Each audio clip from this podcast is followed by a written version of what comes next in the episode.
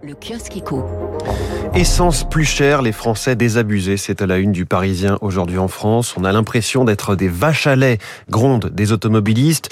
Le journal est allé à la rencontre de plusieurs usagers quotidiens de la voiture, notamment cette infirmière à domicile qui effectue 100 km par jour et doit donc faire le point 7 ou 8 fois par mois.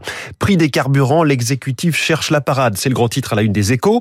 Face à la flambée des prix à la pompe, le gouvernement examine plusieurs pistes pour amortir le choc. Une baisse de taxes de 5 centimes par litre de carburant coûterait 2 milliards et demi d'euros, nous dit le journal. Pas certain qu'une baisse de 5 centimes soit vraiment perçue par le consommateur, relève une, une source ministérielle aux échos. Alors la solution d'une aide directe est privilégiée, mais elle pose des problèmes techniques, car il n'y a pas aujourd'hui pour les carburants un dispositif déjà existant, comme le chèque énergie, euh, lui pour les factures de gaz et d'électricité. Le dossier du Figaro Économie s'intéresse aussi à la voiture, mais plus en amont. Automobile, les ventes chutent, les clients doutent, c'est le titre. Les pénuries font plonger les immatriculations partout dans le monde. La flambée des prix des véhicules neufs et, des, les incertitudes sur les évolutions technologiques freinent les acheteurs. À lire aussi dans le Figaro Économie, les conseils d'administration se diversifient.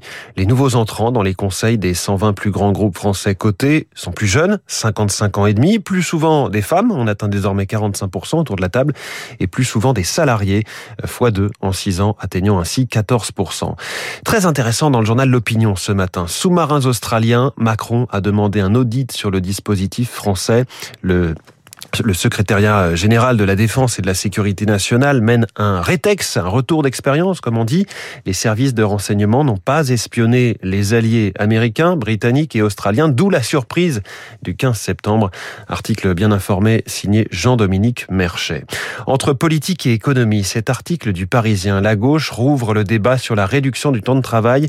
Anne Hidalgo et Yannick Jadot veulent s'attaquer à ce thème déjà porté par Fabien Roussel et Jean-Luc Mélenchon, qui sont tous deux pour la semaine de 32 Seul Arnaud Montebourg y est opposé.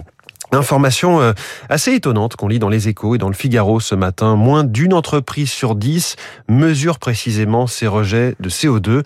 Étonnant car sur le papier, toutes les entreprises ou presque s'engagent à réduire leurs émissions de gaz à effet de serre, mais 9% seulement seraient capables de les mesurer précisément selon une étude du Boston Consulting Group. Difficile de perdre du poids quand on ne dispose pas d'une balance. Et pour celles qui mesurent le CO2 qu'elles émettent, la marge d'erreur est énorme, de 30 à 40%. Souvent, c'est autant que leurs engagements de réduction. Voilà pour la presse du jour. Vous êtes sur Radio Classique.